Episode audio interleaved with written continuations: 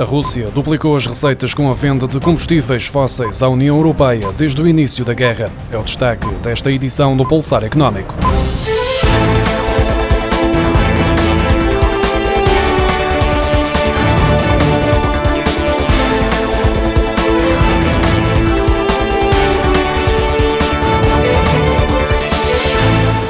Rússia quase que duplicou as receitas com a venda de combustíveis fósseis à União Europeia durante os dois primeiros meses de guerra na Ucrânia, de acordo com o The Guardian. Mesmo com a redução do volume de exportações, a Rússia beneficiou do aumento dos preços. Nos dois primeiros meses de invasão à Ucrânia, Moscou recebeu cerca de 62 mil milhões de euros em exportações de petróleo, gás natural e carvão de acordo com uma análise do Centro de Pesquisa de Energia e Ar Limpo.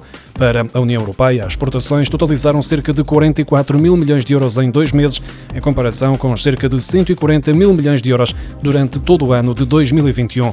Estes dados mostram que a Rússia continua a beneficiar da posição que tem no fornecimento de energia à Europa, apesar dos esforços dos países em reduzir a dependência energética de Moscovo e tentar impedir que Putin use os combustíveis fósseis como arma económica. Um mecanismo que vai permitir limitar o preço do gás natural no mercado ibérico, desenvolvido por Portugal e Espanha junto da Comissão Europeia, pode ter um custo de 6.200 milhões de euros. Portugal e Espanha chegaram a acordo com a Comissão Europeia para impor um limite nos valores de comercialização do gás natural, de forma a forçar a descida dos preços da eletricidade. O objetivo é limitar a uma média de 50 euros por megawatt-hora o preço do gás, compensando os produtores pela diferença face ao preço de mercado. De acordo com o jornal espanhol El Economista, a medida pode custar cerca de 6.200 milhões de euros, assumindo um preço do gás no mercado em torno dos 100 euros por megawatt-hora. O acordo alcançado esta semana tem sido visto por alguns analistas como tendo um impacto limitado para as empresas de eletricidade e acreditam que as elétricas vão tentar refletir o custo extra para os seus clientes, ou seja, o consumidor final acabará penalizado graças à medida criada pelos governos dos dois países.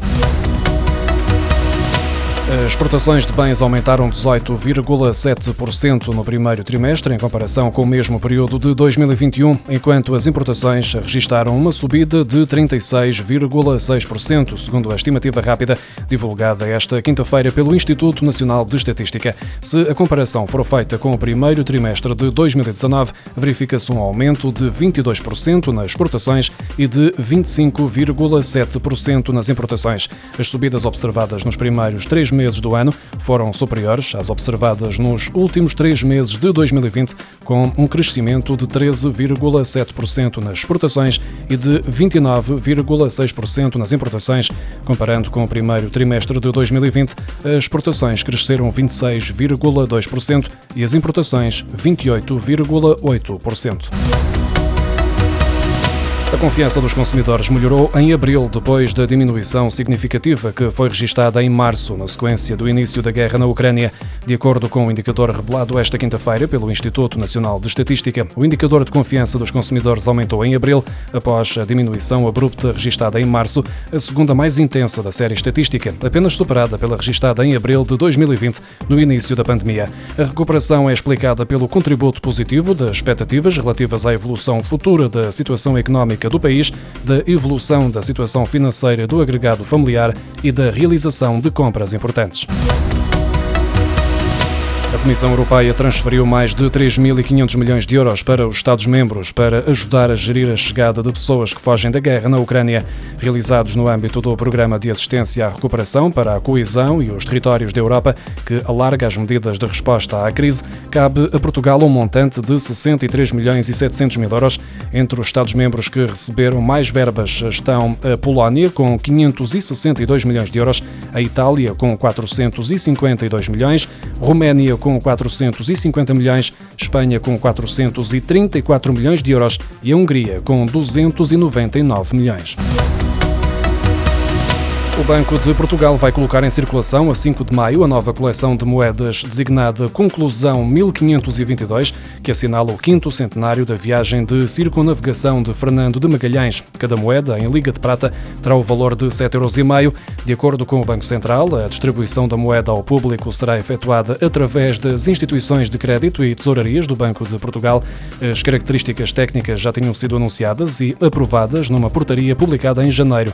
Em fevereiro foi também anunciado que Portugal iria cunhar duas moedas especiais de 5 e de 7,5 euros para comemorar os 111 anos do ISEG e os 20 anos do euro. O despacho, na altura, foi assinado pela Secretária de Estado do Tesouro. Os CTT estão a recrutar jovens para reforçar as lojas e a área operacional. A empresa pretende, através do programa operacional CTT, rejuvenescer as áreas de gestão operacionais e atrair talento para funções de relevo, como gerente de loja ou gestor operacional. Há 15 vagas disponíveis e as candidaturas decorrem até 22 de maio.